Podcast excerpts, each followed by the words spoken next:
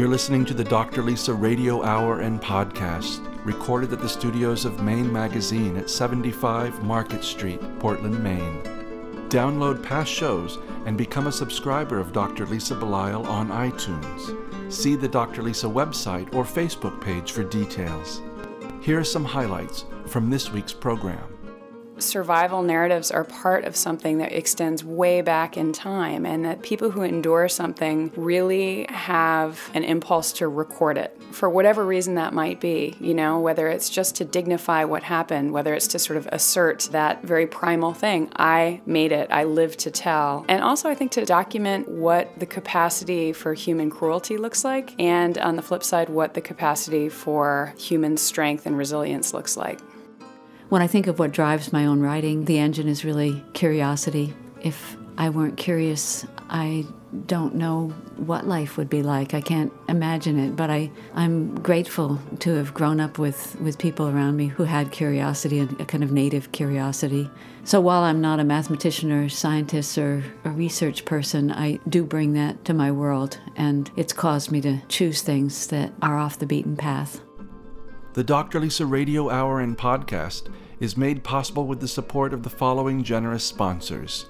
Maine Magazine, Marcy Booth of Booth, Maine, Apothecary by Design, Premier Sports Health, a division of Black Bear Medical, Mike LePage and Beth Franklin of Remax Heritage, Ted Carter Inspired Landscapes, Tom Shepard of Shepard Financial, Dream Kitchen Studios, Harding Lee Smith of The Rooms, and Bangor Savings Bank. This is Dr. Lisa Belisle, and you are listening to the Dr. Lisa Radio Hour podcast, show number 130 Cultural Divide, airing for the first time on Sunday, March 9th, 2014. Today's guests include Sarah Corbett, author of A House in the Sky, and Eleanor Morse, author of White Dog Fell from the Sky. How do we understand those who are different from ourselves? particularly when these are people we may have never met. Maine authors of both fiction and nonfiction can help us bridge cultural divides. Today we speak with journalist and Telling Room co founder Sarah Corbett, who writes the true story of Amanda Lindhout, another journalist who was held in captivity for more than a year by Somali extremists, in the book A House in the Sky. We also spend time with Eleanor Morse, who explores her own experience with South African apartheid in the novel White Dog Fell from the Sky. Thank you for joining us. Listeners of the program know, I very much enjoy having authors, writers in the studio to talk about the books that I have read because I love reading. It's one of my favorite activities, maybe in the world. Um, at least favorite solo activities, I guess. But the individual that's come in today is, is a long time in coming. I read her book last fall, was very excited to um, speak with her husband, Mike Paterniti, who is also an author. This is Sarah Corbett. She's a contributing writer to the New York Times Magazine. Her work has appeared in National Geographic, Elle, Outside, O, the Oprah Magazine, Esquire, and Mother Jones. She and her husband, Mike Paterniti, settled in Portland after living in a number of places around the states and she most recently co wrote A House in the Sky, a memoir, with Amanda Lindhout, who lived out her dreams to travel the world but was tragically abducted in Somalia. The story is about her struggles as she converts to Islam as a survival tactic, receives wife lessons from one of her captors, and risks a daring escape. Thanks so much for coming in, Sarah. Thanks for having me, Lisa. Now, you've written for a lot of different um, magazines, but this book was somehow was somehow different for you. I think. It was. I I made a choice. You know, I went to meet Amanda Lindhout in 2010. She had been released from captivity in Somalia only a few months earlier, and, and a colleague of mine at the New York Times had suggested that the two of us meet. He had a connection to her. And I went to meet her thinking that I would do what I always do as a journalist, which is get her to tell me her story. Um, so I could then uh, contextualize the story, I could kind of organize it and interpret it for people. And um, I, I, I recognized that it, she had a great story to tell and it would be a book. I thought it could be a book, but I wanted to write the book. Um, but after spending a few days with Amanda, and, and again, just even the sight of her, she's a very um, striking looking young woman, but she had lost teeth while she was held captive. She was malnourished. You know, even in the comfort of her, her home in Canada, the effects of captivity on her were evident. And once I heard her story and realized how much she had lost in terms of her freedom, her dignity, her ability to voice herself, she had even lost her name in captivity. Her um, her Somali captors had renamed her Amina.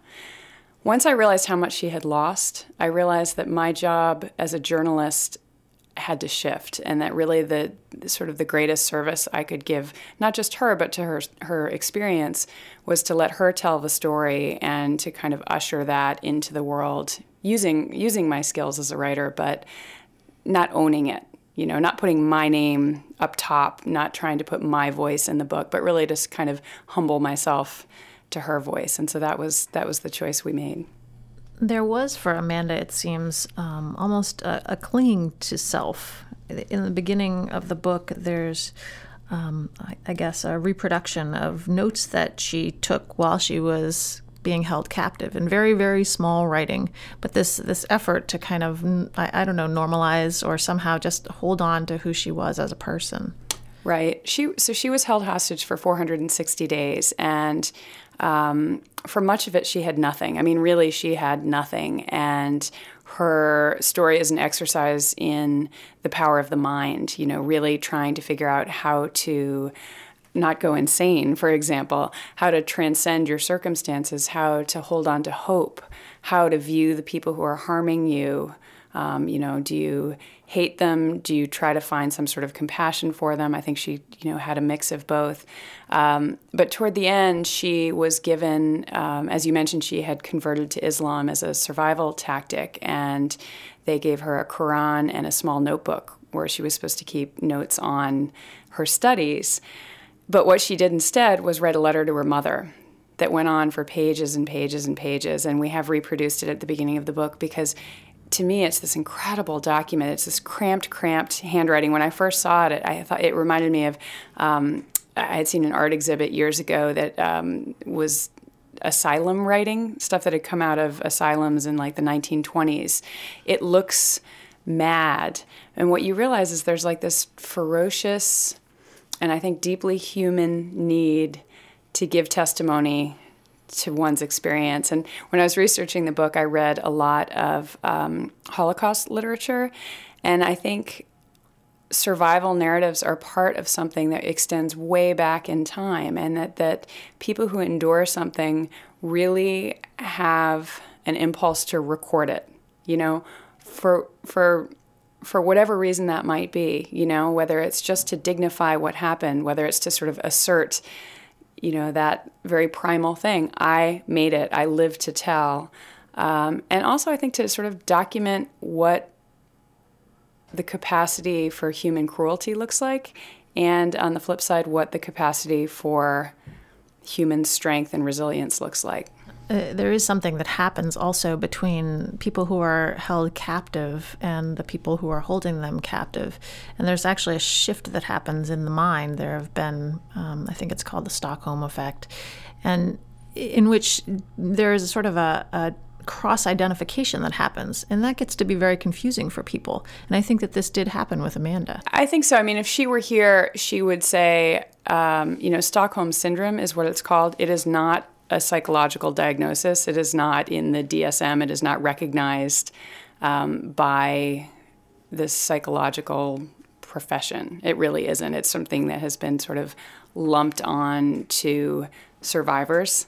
Um, however, I do I do think you're right. I think that when people are put into um, an extreme environment and forced to live together, as often um, prisoners and their their captors are, you can't help but see them as human beings, you know. And I think Amanda's story is an interesting dance between her captors, who were a group of mostly teenage boys who had never been in close proximity with a woman who was not in their family before, um, who were intrigued, scared of her, and also had power over her. Um, and I, I, on the flip side, she's looking at them and she had to be dependent on them for food, for kindness, which wasn't wasn't a given every day. Um, so yeah, at some point, I think she made a choice, which was she. We write about it in the book. You know, she could either swim inside of real hatred, or she could try to understand who these people were. And one of the things that she realized um, was the world that they came from. You know, Somalia hasn't had peace in 30 years. It hasn't had a stable government. The schools don't function. Families are torn apart. People are displaced. Neighborhoods are torn apart. And when she was able to communicate with these young men, she heard really devastating stories. Many of them had seen their parents um, shot and killed in front of them. Um, it doesn't, for one second, forgive the way they went on to treat her. She she suffered all sorts of horrific abuses at their hands.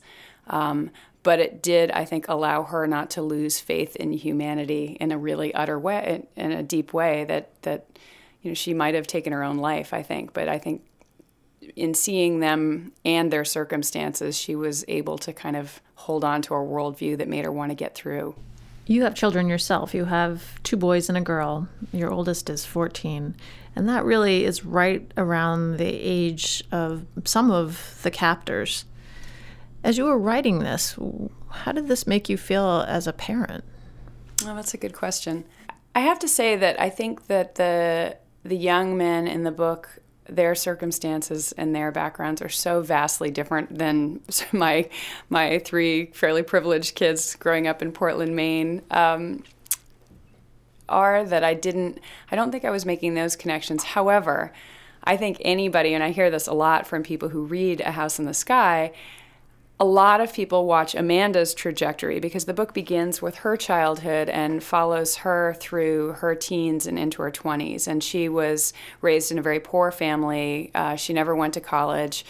Uh, she is very intelligent and also has always been very ambitious. And that ambition led her to start saving her money. She was working as a waitress and um, go off and see the world. So she would waitress for six months and then she would go off and travel for three months. And she was fearless in that traveling. And i think for me that was the that parental wire gets tripped. And I, it's a really interesting thing. You know she was backpacking by herself around the world. Um, she crossed sudan. She crossed syria. She went into pakistan. She went to afghanistan as a tourist. I mean she was making decisions that I think a lot of people would question, you know, and so for me as a parent, I I think about that a lot because I think it's actually kind of what drew me to Amanda's story because I really admire risk takers.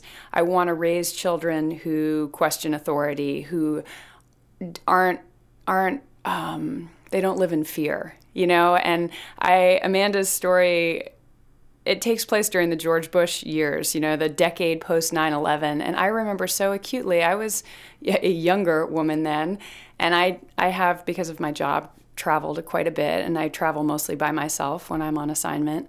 Um, and I hated how the US was kind of hunched down in fear during that time. And so I look at Amanda's freedom in her travels with some envy, for sure um, with some hope, you know, like, oh, I wish, I hope someday my kids are out and they see the world and they meet people in these environments and they take them on their own terms. Uh, but there's a big but because that every time something went well for her, it drove her deeper into the world. And eventually she tried to become a journalist. She had sort of mixed success as it as a journalist, and she landed in Somalia. And as a parent, you can't read what happened to her and think you would ever encourage your child or anybody you love anywhere near that, um, you know, that situation. So, so it's it's complicated, and I think it's provocative, and I think that that is a really great piece of the story, you know, because she's not trying to say what she did was right, but she's trying to help people see how it happened. And for me, as both as a parent who wants to raise exuberant free children and as a journalist who really has appreciated and learned a lot from world travel, I can see how one gets there. Here on the Dr. Lisa Radio Hour and podcast, we've long recognized the link between health and wealth. Here to speak more on the topic is Tom Shepard of Shepard Financial. Sometimes I meet with married or partnered clients, and when we get to talking about their financial lives, a cultural divide bubbles to the surface. One person feels one way about their money, and the other seems to be on their own financial island with a set of beliefs and rules that have created unnecessary borders and boundaries. It's not an uncommon thing. And when I hit those situations, I do my best to help both people understand that neither is 100% right or wrong, that they simply have to take a step back and look at their own financial life in a new light. It is also true in politics and economics. What we need to do is see money as a living thing that can be used to grow our lives together without disagreement or so called border issues. It's a great feeling for me. It's like I'm helping people negotiate peace treaties with their money. Be in touch if you want to know more. Tom at Shepard Financial Maine will help you evolve with your money. Securities offered through LPL Financial, member FINRA SIPC. Investment advice offered through Flagship Harbor Advisors, a registered investment advisor. Flagship Harbor Advisors and Shepard Financial are separate entities from LPL Financial. The Dr. Lisa Radio Hour and podcast is brought to you by Dream Kitchen Studio by Matthew Brothers. Whether your style is contemporary, traditional, or eclectic, their team of talented designers are available to assist you in designing the kitchen or bath of your dreams. For more information, visit www.dreamkitchenstudio.com. There was a time when the apothecary was a place where you could get safe, reliable medicines, carefully prepared by experienced professionals, coupled with care and attention, focused on you and your unique health concerns. Apothecary by Design is built around the forgotten notion that you don't just need your prescriptions filled, you need attention, advice, and individual care. Visit their website, apothecarybydesign.com, or drop by the store at 84 Marginal Way in Portland and experience pharmacy care the way it was meant to be. It is interesting because you have you have two boys and a girl 14, 11, 9. And and I'm wondering how I mean I have a boy and two girls and I know that the way that I see my children even though I, I make an effort not to see things based on gender I can't really help but do that you know my my older child went to Guatemala and worked in Guatemala City for a year at just the age of 18 my now 18 year old daughter I worry more about her. Mm-hmm. And and I think there was some gender there were some gender issues that came in when it came to Amanda as well. Yeah, it's interesting. She she's she says in the book that people would say to her, "It must be so hard to travel alone as a woman," and she her answer always was, um, "It's actually not. I think it might even be easier." Um, because she felt like if she was open to the world, um, people went out of their way to help her. And really, I mean, the thing to keep in mind is she had she had many years of really great experiences um, as a traveler. Again, like when I put on my mom hat, I know exactly what you're you're talking about, and uh, I don't. Yeah, I think it's something. I think it's something we need to strive for is to not worry more about our daughters than we do our sons because truly the world's dangers are the world's dangers and yes women are more at risk for f- physical assault um, but i just don't think it should stop. I, I don't think we should keep our girls home. I don't think we should keep ourselves home. I think it's an unfortunate thing. And i also feel like the more women who are out traveling the more possibilities for understanding culturally come about, you know, and maybe someday that will help. Maybe that will will change some of the attitudes. I was um, Mike and I were reading last night an item in the newspaper about um, the violence against women in India. And you know, I've traveled by myself through India a few times, and I love it there. And had I had I read the horror stories, I might have stayed home, and I'm so glad I didn't. You know, so I don't know. I don't think there's an easy answer. I totally know what you're voicing, and I think it's a real reality, and it's it's. I don't think there's an easy answer to it. And that is part of what you and I had talked about before, which is that the further you get into this, the fewer easy answers you find.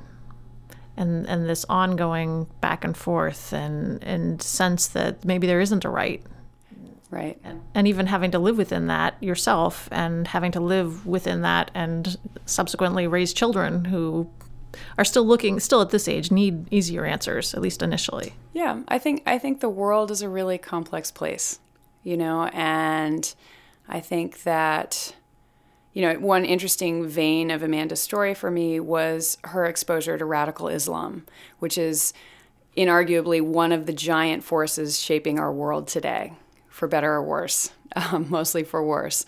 Um, but to look at, she had a front row seat on fundamentalism.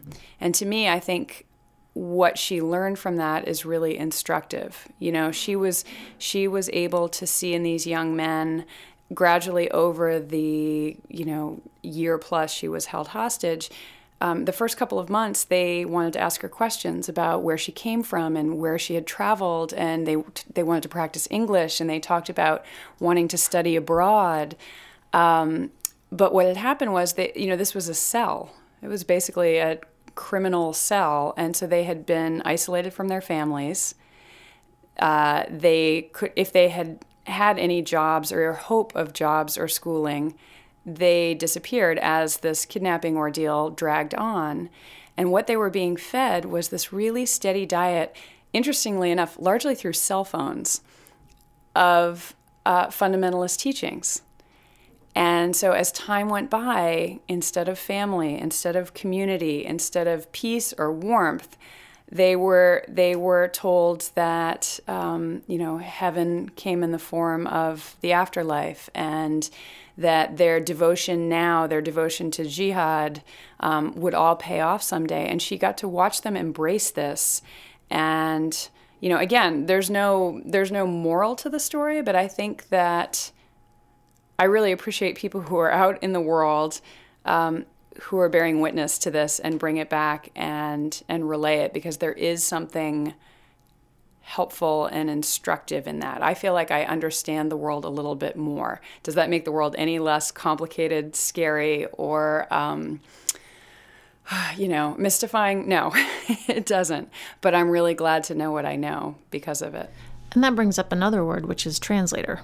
This is this is a you've been a journalist um, for many years now in many different places, covering many different stories, and the common theme for you is is translation. Yeah, it's I I love my job. I'll start by saying that that I, it never gets old. I um, I've worked for the New York Times for uh, 13, 14 years now, and um, I work for the magazine, so I do long form stories. They take always months. Sometimes I've I've spent a couple years working on several stories, but you know sometimes it takes a long time for them to come to fruition. I never meet somebody once. I always meet somebody several times. I never. Um, I try not to do phone interviews if I can help it. I'm I'm very lucky to work for an organization that will put me on a plane and send me places to meet people, and I really try to listen. I listen and I listen and I listen and I go in to every story um, having done my homework, but without judgment. I think that that's something that I've learned over the years because when you're a journalist, your job is to translate. It really is. And if you go in with your opinions and your worldview, um, you're not going to do a good job that way. And so the best thing you can do is try to understand where people are coming from, why they say the things they say, why they do the things they do, um, and what context they're operating in. And it doesn't always work, but when it works, it's a really great feeling. You and Mike were um, part of a, a, group of people who founded the Telling Room here in Portland, which is, of course, all about stories. We've talked about the Telling Room before on the show, and it remains something that you both are very interested in. Is is the story at a very fundamental level? We are. Um, again, getting back to being a journalist, you know, my job is to listen to people's stories. And somebody asked me recently, they said, um, have you ever have you ever not liked anybody? You know, when you go out and you're write about them. And I really had to think about it. I was like, I don't think so. You know, I think like every I, I, again, I don't think I would have done my job if I just flat out didn't like somebody because I feel like everybody has something of real value to say, and it can take a long time to get it out of them. It can, um, it can be a confusing message or something that maybe I hadn't thought about or or maybe wouldn't be inclined to agree with. Um, but here in Portland, when we started the Telling Room 10 years ago, where this is, we're so excited, this is our 10th, we're about to celebrate the 10th anniversary. Um, we kind of turned that framework onto the kids in the community and this idea that if we can empower them and their voices, we adults, we, um, you know, we people in Maine can learn a whole lot from the kids here. And so one of our first projects was we worked with um, immigrant and refugee children in Maine, and they told their coming to America stories, and we published an anthology containing those stories, and it became a teaching tool around the state of Maine. And one of the most wonderful days was these this group of kids went to um, Yarmouth High School and did a reading.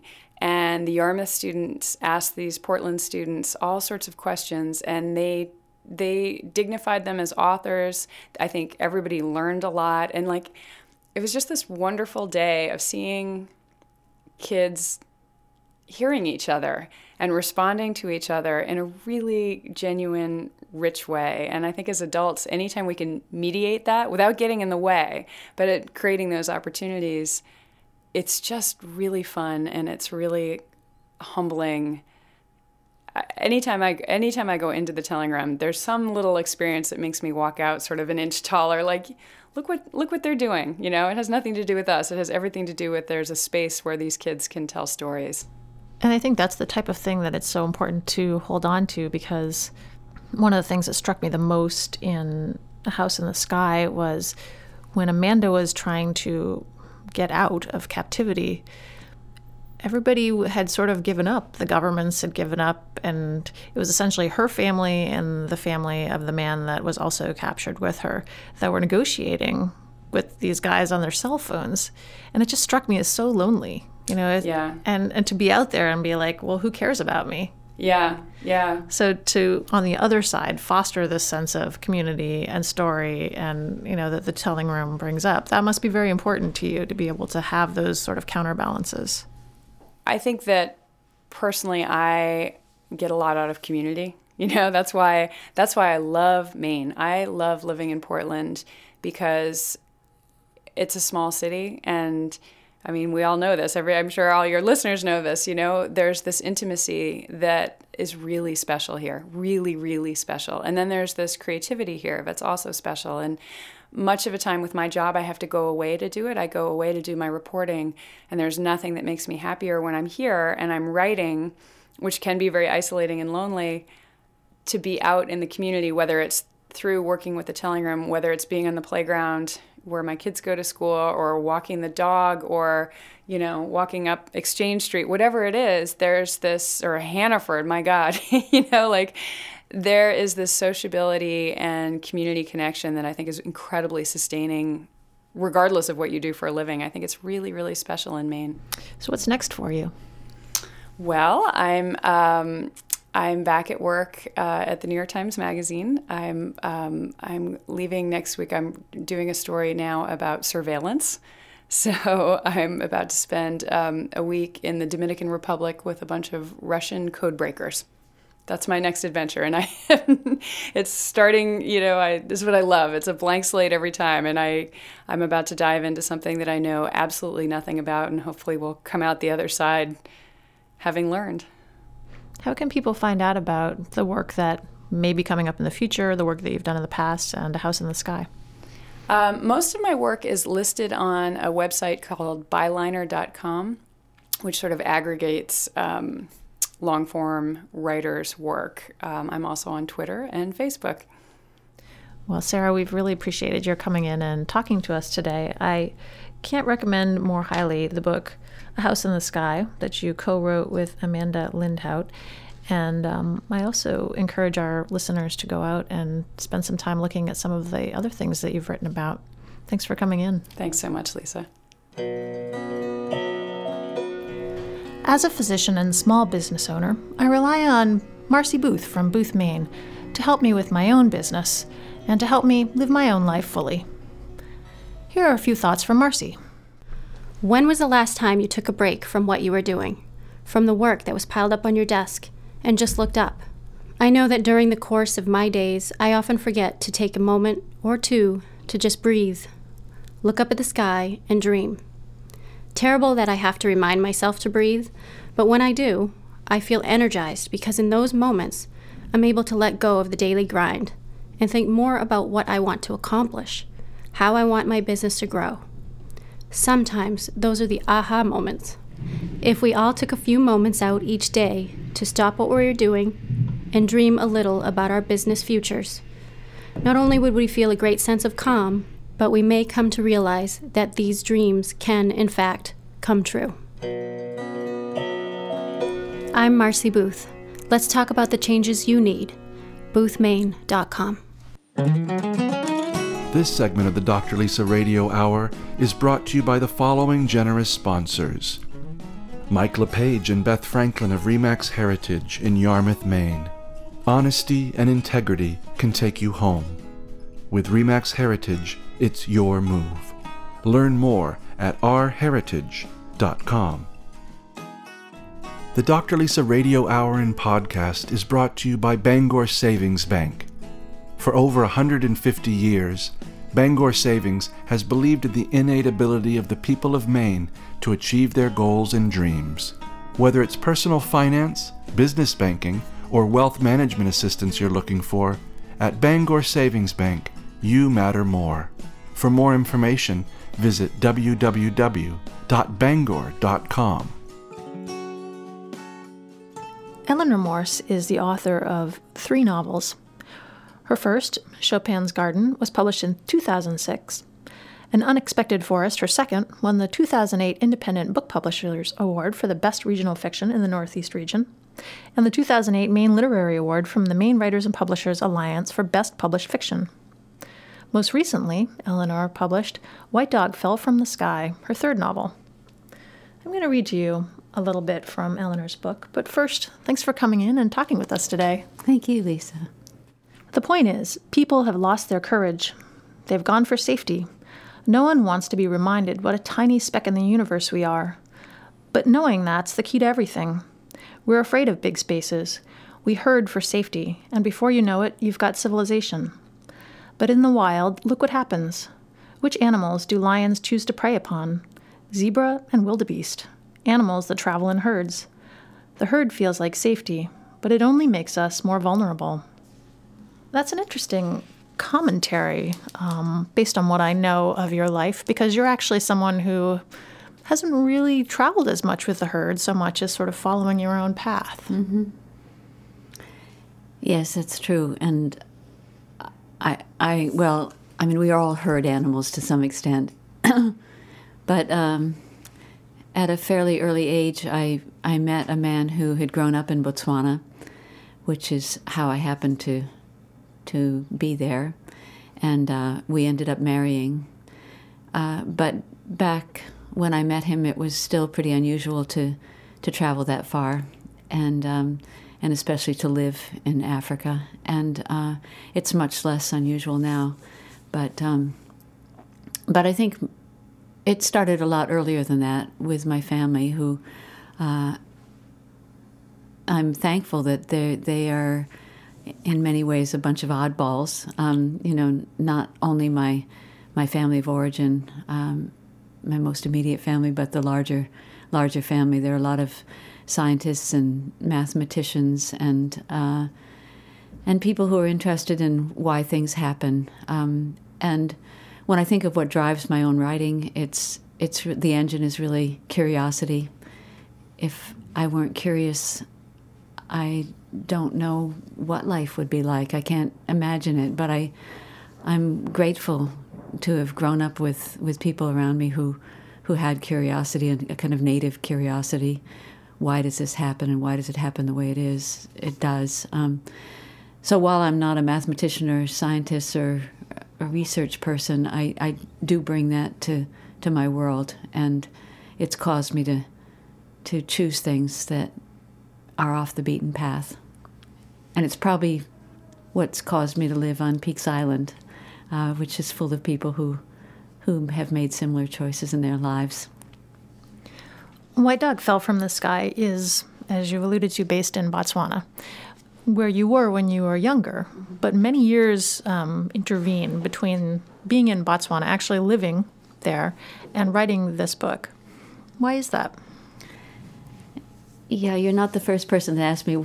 You know, uh, most people say, "Why did it take you so long to write this book?" Because uh, I did leave Botswana when I was in my in my late twenties, and I'm not anything like that anymore.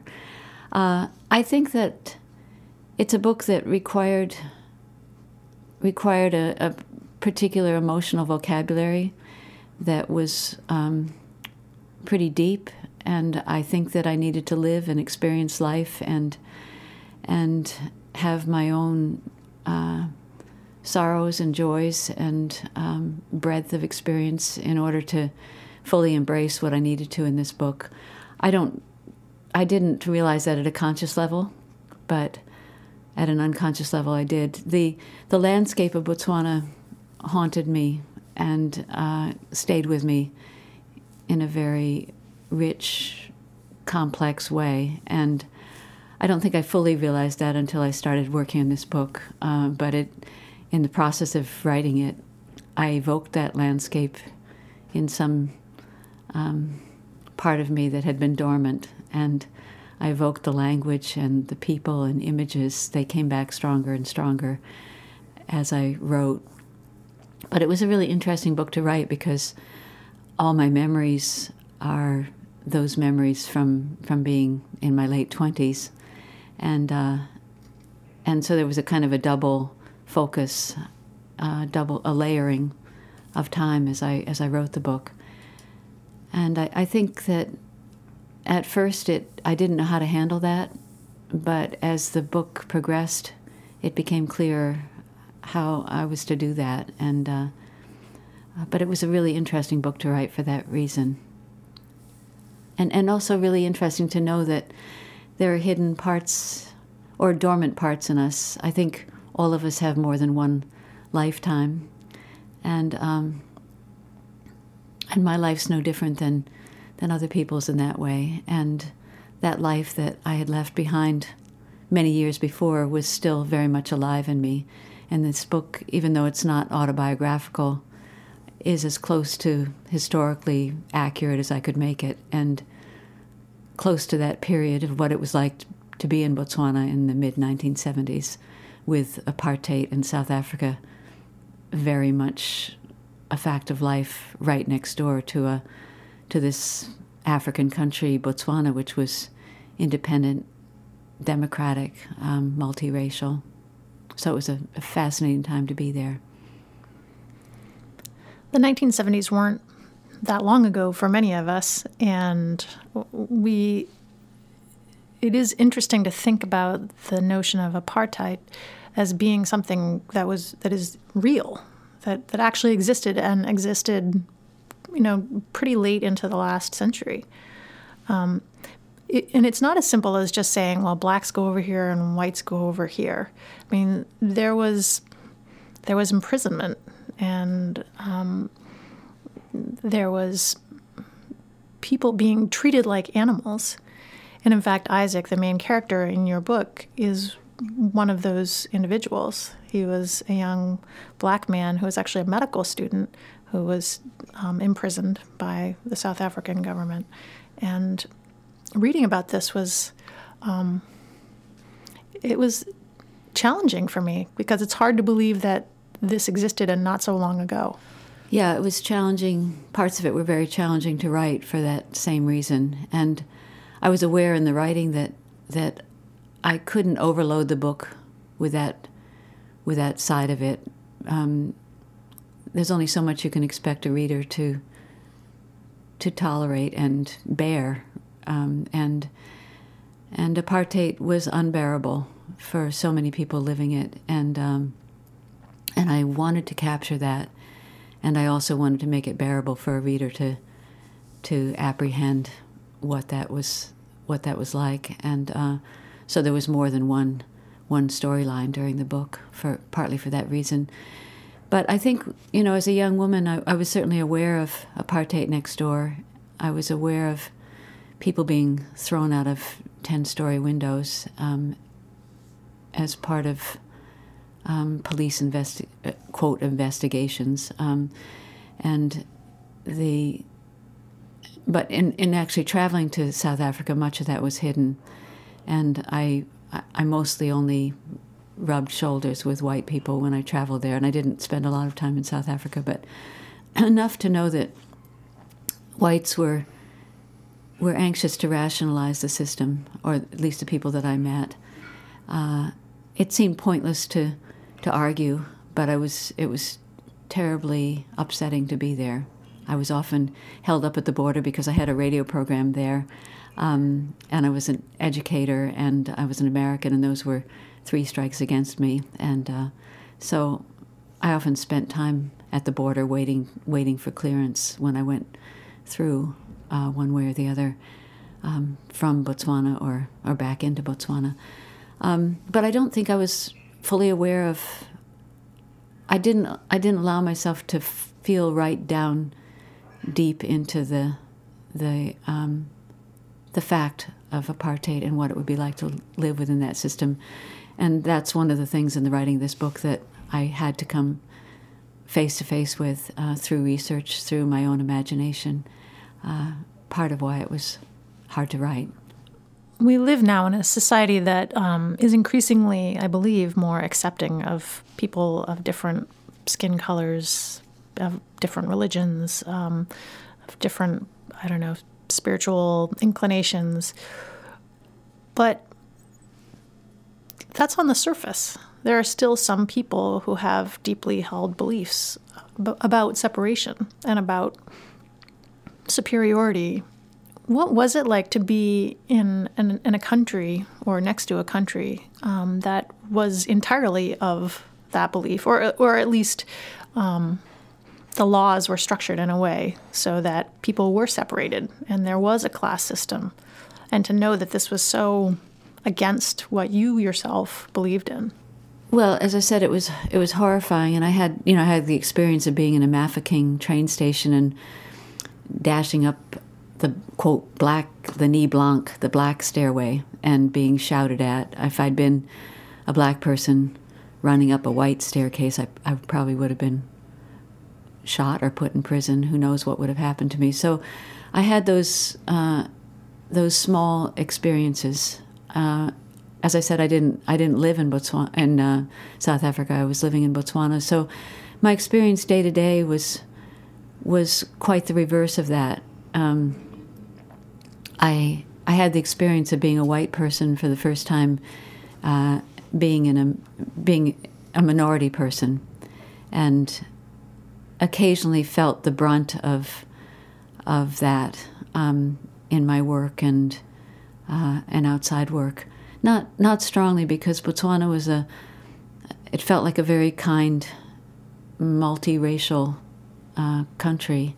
Uh, at the very top of the country, Seretse Khama was a, a, a very enlightened, statesman-like black president. His wife was white, um, a white British person, and so that that multiracialism filtered down through through the country and was a very strong part of what I felt that I belonged to. Um, my husband was white, but he was a citizen of Botswana. Um, but we were we were a minority, um, and sometimes that minority felt privileged, but sometimes it felt the reverse. And and I feel grateful to be a white person to have had that experience uh, of being sometimes in a very unprivileged position, which is what black people in this country have experienced for for hundreds of years now. So We've been speaking with Eleanor Morse, author of White Dog Fell from the Sky. For more information on Eleanor, visit eleanormorse.com. Thank you for bringing your writing to the world and for speaking with us today, Eleanor. Thank you, Lisa. The goal of the Dr. Lisa Radio Hour is to help make connections between the health of the individual and the health of the community. The goal of Ted Carter Inspired Landscapes is to deepen our appreciation for the natural world. Here to speak with us today is Ted Carter. On April 22nd, which is Earth Day this year, my new book, Earth Calling, is being released, co written by my co author, Ellen Gunter. And it is really a handbook on climate change for the 21st century. This is something that is going to affect every single one of us. It doesn't matter where you live or what socioeconomic bracket you're in, every single piece of the human spirit will be touched by the changes going on in the environment. This has been something that's been going on a long time, and we keep putting solutions off. We keep putting things off to the future and hoping that maybe another generation can handle this. But it's really up to us. We are the stewards. We're the ones that are being called to handle this now. And it's not about giving up everything you have. I think people are terrified, thinking that, oh my gosh, you know, I can't have a nice house or drive a nice car or have my things, I guess. But that's not the case at all. I think it's about and in both and about about walking between the worlds and trying to come up with solutions that are really helpful to everybody and get out of ourselves for a minute and start to see the world around us with a much more holistic perspective. I'm Ted Carter, and if you'd like to contact me, I can be reached at tedcarterdesign.com. The Dr. Lisa Radio Hour and podcast understands the importance of the health of the body, mind, and spirit. Here to talk about the health of the body is Travis Beaulieu of Premier Sports, a division of Black Bear Medical. Let's talk about the cultural divide we sometimes have going on in our bodies. Our bodies are wonderful and sometimes unexplainable forms.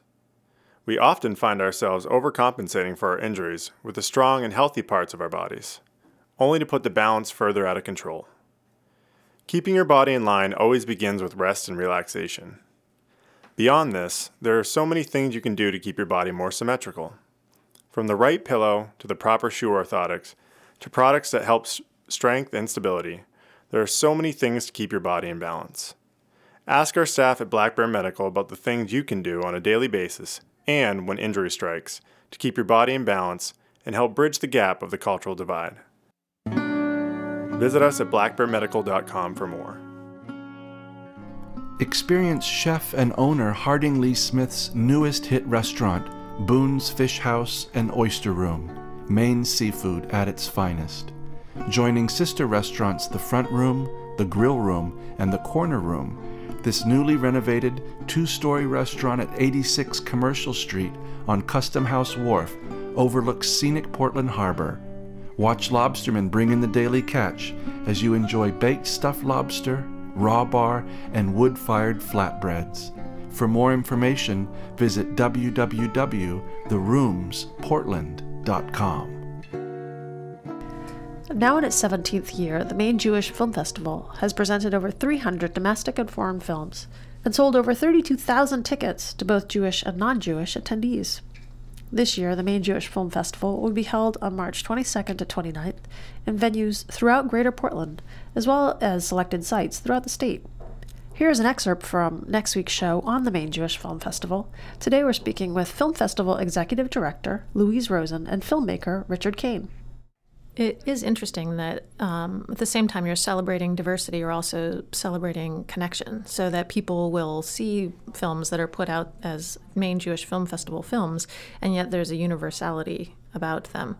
Um, and I know, Richard, this is something that you are very um, aware of because you've done work um, not only on artists, but you did work with um, one of your pieces was called In These Times, and another was called Turning Clothing into Food. And those were two short documentaries on hunger, which is something that impacts all of us in, in one way or another. Right. I guess I'm very interested in community and in, in issues that impact uh, people. And um, it's hard to realize that when you're living in, a, in an affluent place, that there are people who are falling through the cracks. And um, and we were very interested in, and my partner Melody Lewis Kane was very interested in um, the local food pantry and how can we help. And uh, so we collaborated with them to create a film that uh, has uh, is about uh, hunger and about how food pantries can be of uh, great help in in uh, helping those people who do fall through the cracks. I mean, people with two jobs, um, working minimum wage, you know, can't make it with a couple of children. So they need something like uh, a food pantry to be of uh, uh, to supplement their diet. Um, and now the films have been showing in um, many of the places around, um, many of the theaters around uh, Maine. Uh, we had the uh, great fortune of having Noel Paul Stookey contribute the, the music and the title in these times um, to the film. And he's a great member of the community that I live in in Blue, Blue Hill. Um, so that film, as well as uh, um, the film uh, that we made for the Natural Resources Council of Maine, I'm very interested in in our environment, and uh, and I think the NRCM does an amazing job to uh, really protect the nature of Maine. So I became involved in that project.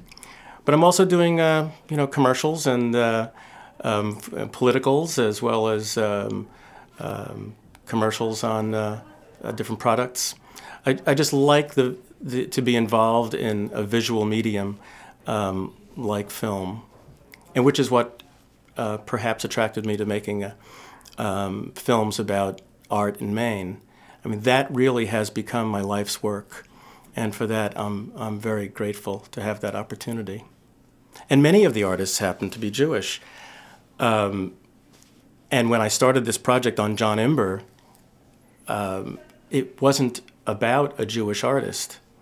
Um, and it's uh, knowing that the film is part of the Jewish Film Festival, the main Jewish Film Festival, has made me begun to think about my own Judaism. Um, Jon's wife, Jill Hoy, who's a, a really accomplished artist herself, um, and has had a long history of being in, in Maine, um, she talked about how uh, Jon's Judaism was really deeply rooted in who he who he is. So in the film, when they're looking through old family photos, um, they come across a photograph of Jon, nine years old, at a family Passover, where uh, there's Uncle Isaac and Uncle Herman and his grandmother, Michael Abbey, um, and uh, Jon is like a peacock in a way. He's, he's, he's hamming it up. He's stretching out his neck to, to, be, uh, to be photographed. And, um, and hamming it up is, uh, is who Jon is in, in part. His, so Jill describes uh, Jon as um, his Judaism being deeply rooted in who he is. And let me just uh, quote what she says. Um, Jon asks, How so? And she says, Well, your delivery, your being, your responsibility, your search, your quest for the integrity of what you do, I think there's a very deep root there. And it made me uh, think about, you know, well, who am I as a Jew? Or, you know, both of us, Jon and myself, we always thought about ourselves as being secular Jews. Maybe we were both bar mitzvahed, but it was almost more of a social event than it was a religious event. And uh, so it's something that uh, the film begins to, uh, to deal with. Jon actually has some very um, long history of having a very significant ancestor uh, by the name of Naphtali Hertz Imber, who was the author of the uh, uh, Israeli national anthem. He wrote a poem, uh, Hatikva, which means hope, and uh, it became the uh, the words to the Israeli national anthem. And I do think that this is something that I find very interesting, and something I think you and you and I talked about on the phone, Louise. And it's this idea of documenting, of of really uh, making sure that things are not forgotten. And this is a big piece of what you're doing as you're bringing some of these films, like the Jon Imber film, to Maine for the Maine Jewish Film Festival. Tell me about some of your favorite films. Well, uh, um, I think it's important to bear in mind that all of these films come from what I would refer to as independent sources. In other words, these are not being made by a studio system. So um, they represent a kind of in, independent spirit. Um, and from a huge range of countries. You know, we've got certainly Israeli films, um, uh, France, Germany, uh, these countries are represented. We're you know, we're really curating a collection that reflects an international sensibility. Um, in terms of favorites, it's a, it's a tough question. I mean, we've certainly got edgy films, uh, a film called The Gatekeepers, which was nominated for an Oscar last year, uh, which is a very, very tough look at um, Israeli. Uh, approach to dealing with terrorism. It features the heads of the uh, Israeli intelligence agency called Shin Bet. And they talk about their careers as the head of that agency and reflecting back on whether their approaches ultimately made sense in terms of peace in the world, peace for Israel. Um, and it's a tough film and uh, very similar in style to Fog of War in as much as it uses interviews combined with archive material. Um, so, in relation to what you were just saying, yes, that's a document. I mean, we have cultural documents, uh, a, a, very indie and very fun f- uh, film that touches on music called Awake Zion that makes the connection between uh, reggae and Jewish music. And uh, explores the new reggae movement that exists in Israel, where there's a very vibrant reggae scene, uh, but also connects with Crown Heights and and uh, of course a period of time when the Caribbean community in Crown Heights and the uh, Orthodox community clashed. Um, but then looking at the fact that there's now this um, kind of inspired fertilization between the two communities, and, musically speaking, and great film.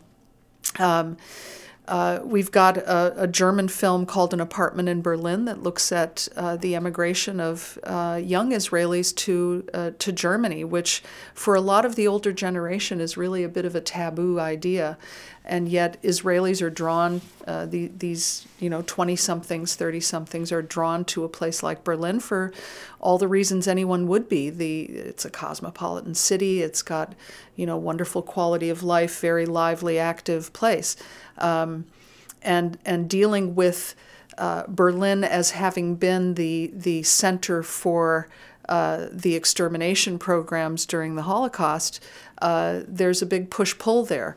So it's exciting to learn about what are these young people thinking and, and what are their experiences being there and how are their families responding to them. You've been listening to the Dr. Lisa Radio Hour podcast, show number 130 Cultural Divide. Our guests have included Eleanor Morse and Sarah Corbett. For more information on our guests and extended interviews, visit doctorlisa.org. The Dr. Lisa Radio Hour podcast is downloadable for free on iTunes. For a preview of each week's show, sign up for our newsletter and like our Dr. Lisa Facebook page. Follow me, Bountiful One, on Instagram and read my take on health and well being on the Bountiful blog. We love to hear from you, so please let us know what you think of the Dr. Lisa Radio Hour. We welcome your suggestions for future shows. Also, let our sponsors know that you have heard about them here. We are privileged that they enable us to bring the Dr. Lisa Radio Hour to you each week. This is Dr. Lisa Belisle. I hope that you have enjoyed our Cultural Divide show. Thank you for allowing me to be a part of your day. May you have a bountiful life. The Dr. Lisa Radio Hour and podcast is made possible with the support of the following generous sponsors Maine Magazine Marcy Booth of Booth, Maine, Apothecary by Design, Premier Sports Health, a division of Black Bear Medical, Mike LePage and Beth Franklin of Remax Heritage, Ted Carter Inspired Landscapes, Tom Shepard of Shepard Financial, Dream Kitchen Studios, Harding Lee Smith of The Rooms, and Bangor Savings Bank. The Dr. Lisa Radio Hour and podcast is recorded in the studio of Maine Magazine at 75 Market Street, Portland, Maine. Our executive producers are Kevin Thomas, Susan Grisanti, and Dr. Lisa Belisle. Our assistant producer is Leanne Weimet. Audio production and original music by John C. McCain. Our online producer is Kelly Clinton. The Dr. Lisa Radio Hour and podcast is available for download free on iTunes. See the Dr. Lisa website or Facebook page for details.